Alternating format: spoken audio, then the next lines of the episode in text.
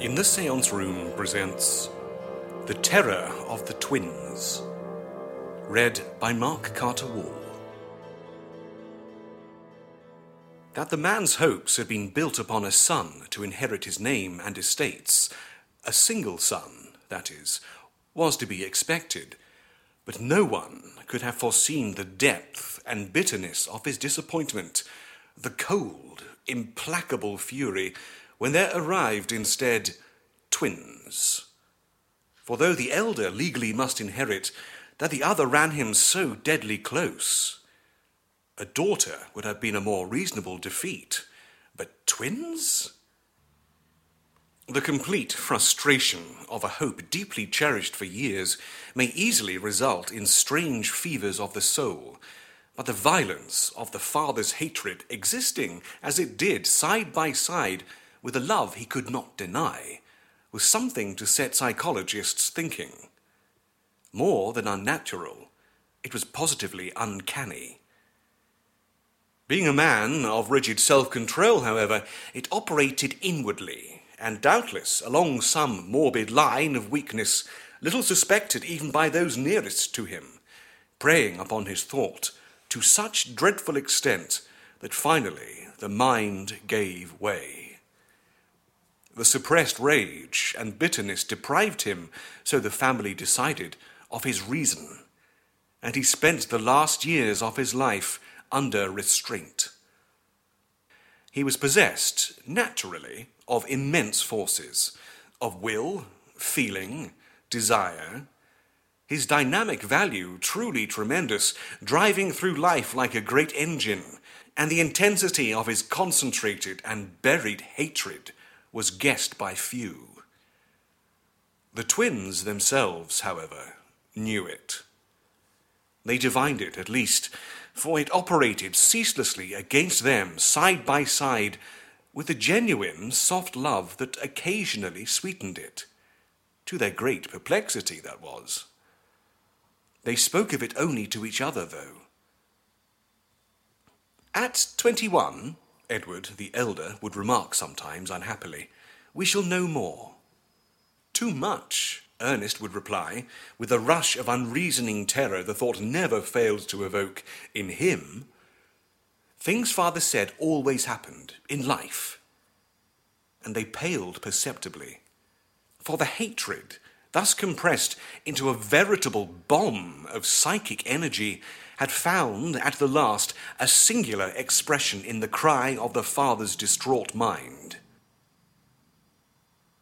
On the occasion of their final visit to the asylum, preceding his death by a few hours only, very calmly, but with an intensity that drove the words into their hearts like points of burning metal, he had spoken. In the presence of the attendant at the door of the dreadful padded cell, he said it. "You are not two, but one. I still regard you as one. And at the coming of age, by hell, you shall find it out." The two boys perhaps had never fully divined that icy hatred which lay so well concealed against them, but that this final sentence was a curse, backed by the man's terrific force, they quite well realized, and accordingly, almost unknown to each other, they had come to dread the day. On the morning of that twenty-first birthday, their father, gone these five years into the unknown, yet still sometimes so strangely close to them, they shared the same biting inner terror, just as they shared all other emotions of their life, intimately, without speech. During the daytime, they managed to keep it at a distance, but when the dusk fell about the old house, they knew the stealthy approach of a kind of panic sense. Their self-respect weakened swiftly, and they persuaded their old friend and once tutor, the vicar, to sit up with them until midnight. He had humoured them to that extent, willing to forego his sleep, and at the same time more than a little interested in their singular belief. that before the day was out, before midnight struck, that is, the curse of that terrible man would somehow come into operation against them. The birthday festivities over, and the guests departed, they all sat up in the library, the room usually occupied by their father and little used since. Mister Curtis, a robust man of fifty-five and a firm believer in spiritual principalities and powers, dark as well as good, affected, for their own good, to regard the youth's obsession with a kindly cynicism. "I do not think it likely, for one moment," he said gravely, "that such a thing would be permitted. All spirits are in the hands of God, and the violent ones more especially." To which Edward made the extraordinary reply, "Even if Father does not come himself, he will send." And Ernest agreed. "All this time he's been making preparations for this very day.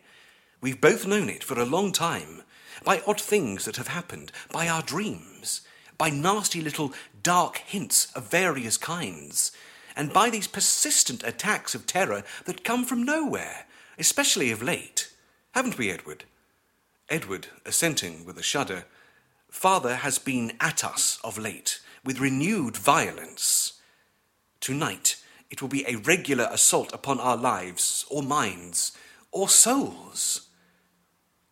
Strong personalities may possibly leave behind them forces that continue to act, observed Mister Curtis with caution, while the brothers replied almost in the same breath, "That's exactly what we feel, so curiously, though nothing has actually happened yet, you know."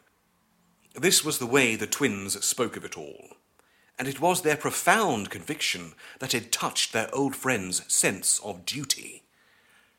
The experiment should justify itself and cure them. Meanwhile, none of the family knew. Everything was planned secretly. The library was the quietest room in the house. It had shuttered windows, thick carpets, and heavy doors. Books lined the walls, and there was a capacious open fireplace of brick, in which the wood logs blazed and roared, for the autumn night was chilly. Round this the three of them were grouped, the clergyman reading aloud from the Book of Job in low tones, Edward and Ernest, in dinner jackets, occupying deep leather armchairs and listening.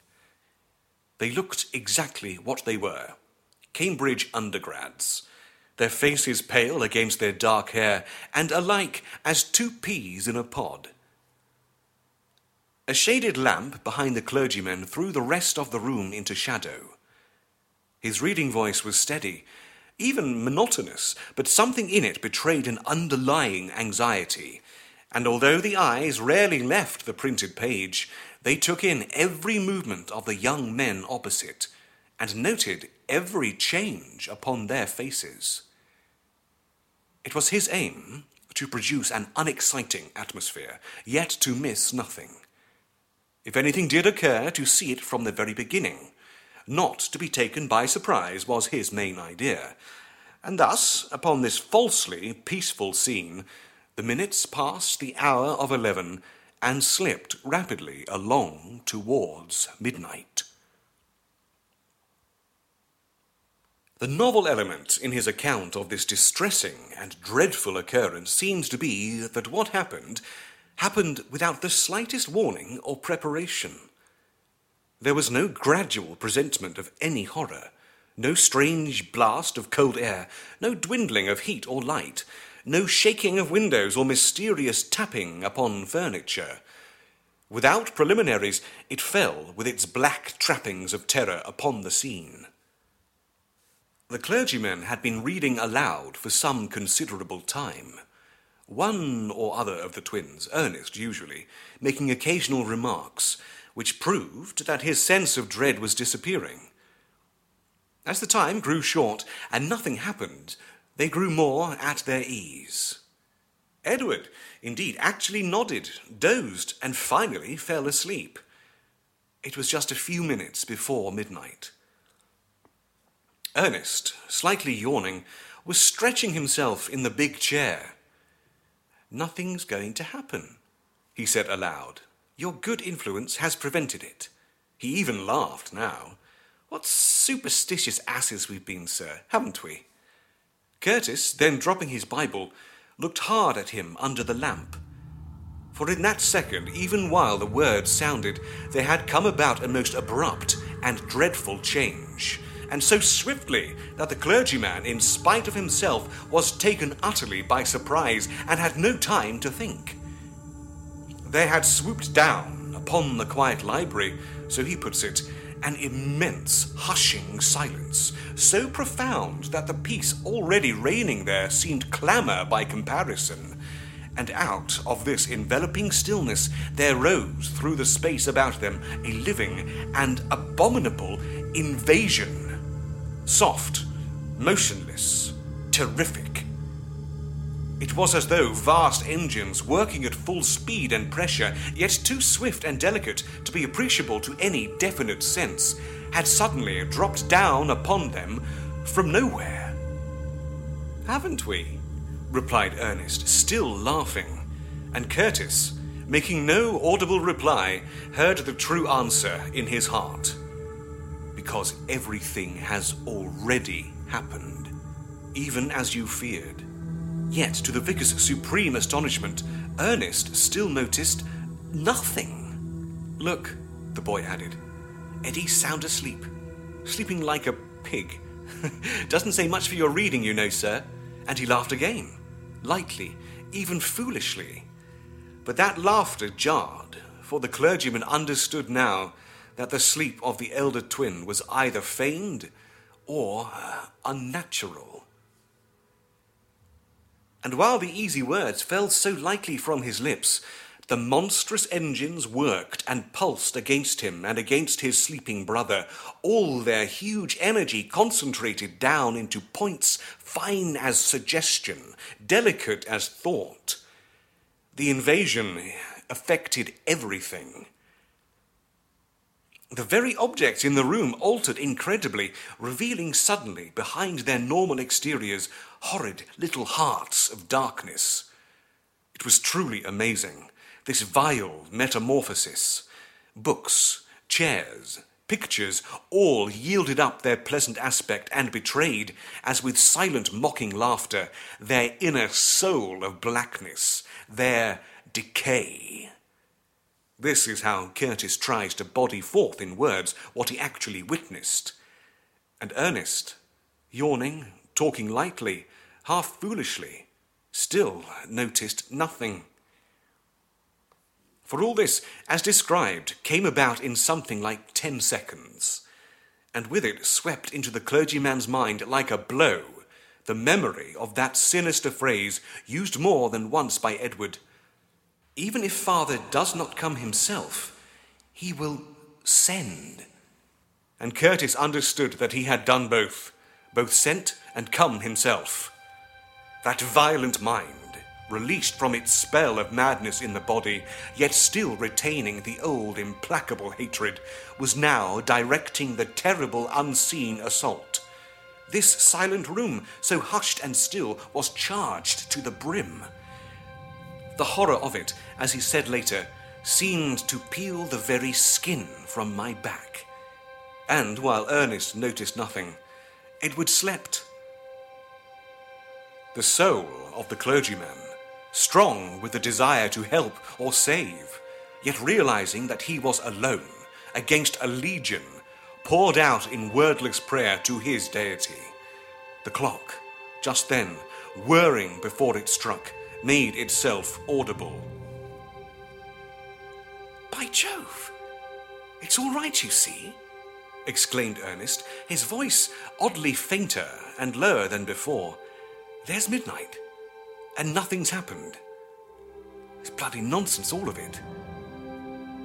His voice had dwindled curiously in volume. I'll get the whiskey and soda from the hall. His relief was great, and his manner showed it. But in him somewhere was a singular change. His voice, manner, gestures, his very tread as he moved over the thick carpet toward the door, all showed it. He seemed less real, less alive, reduced somehow to littleness, the voice without timbre or quality, the appearance of him diminished, in some fashion quite ghastly. His presence, if not actually shrivelled, was at least impaired. Ernest had suffered a singular and horrible decrease. The clock was still whirring before the strike. One heard the chain running up softly, then the hammer fell upon the first stroke of midnight. "I'm off," he laughed faintly from the door. "It's all been pure funk, on my part at least." He passed out of sight into the hall. The power that throbbed so mightily about the room followed him out. Almost at the same moment, Edward woke up. But he woke up with a tearing and indescribable cry of pain and anguish on his lips. "Oh, oh, but it hurts! It hurts! I can't hold you! Leave me! It's breaking me asunder!" The clergyman had sprung to his feet, but in that same instant everything had become normal once more. The room as it was before. The horror gone. There was nothing he could do or say, for there was no longer anything to put right, to defend, or to attack. Edward was speaking, his voice deep and full as it never had been before. "By Jove, how that sleep has refreshed me! I feel twice the chap I was before. Twice the chap. I feel quite splendid. Your voice, sir, must have hypnotized me to sleep." He crossed the room with great vigour. "Where's, er... Uh, where's Ernie, by the by?" he asked casually, hesitating, almost searching for the name. And a shadow, as of a vanished memory, crossed his face and was gone. The tone conveyed the most complete indifference, where once the least word or movement of his twin had wakened solicitude, love. Curtis has never been able to describe the dreadful conviction that overwhelmed him as he stood there, staring, his heart in his mouth. The conviction, the positive certainty, that Edward had changed interiorly, had suffered an incredible accession to his existing personality. But he knew it as he watched. His mind, spirit, soul had most wonderfully increased, something that hitherto the lad had known from the outside only, or by the magic of loving sympathy, had now passed, to be incorporated with his own being. And being himself, it required no expression. Yet this visible increase was somehow terrible. Curtis shrank back from him. The instinct, he has never grasped the profound psychology of that, nor why it turned his soul dizzy with a kind of nausea. The instinct to strike him where he stood. It passed, and a plaintive sound from the hall, stealing softly into the room between them, sent all that was left of him of self-possession into his feet. He turned and ran. Edward followed him, but very leisurely. They found Ernest, or what had been Ernest, crouching behind the table in the hall, weeping foolishly to himself. On his face lay blackness. The mouth was open, the jaw dropped. He dribbled hopelessly, and from the face had passed all signs of intelligence, of spirit. For a few weeks he lingered on, regaining no sign of spiritual or mental life, before the poor body, hopelessly disorganized, released what was left of him from pure inertia, from complete and utter loss of vitality. And the horrible thing, so the distressed family thought, at least, was that all those weeks Edward showed an indifference that was singularly brutal and complete. He rarely even went to visit him. I believe, too, it is true that he only once spoke of him by name, and that was when he said, "Ernie? Oh, but Ernie is much better and happier where he is." In the Seance Room presents The Terror of the Twins, read by Mark Carter-Wall.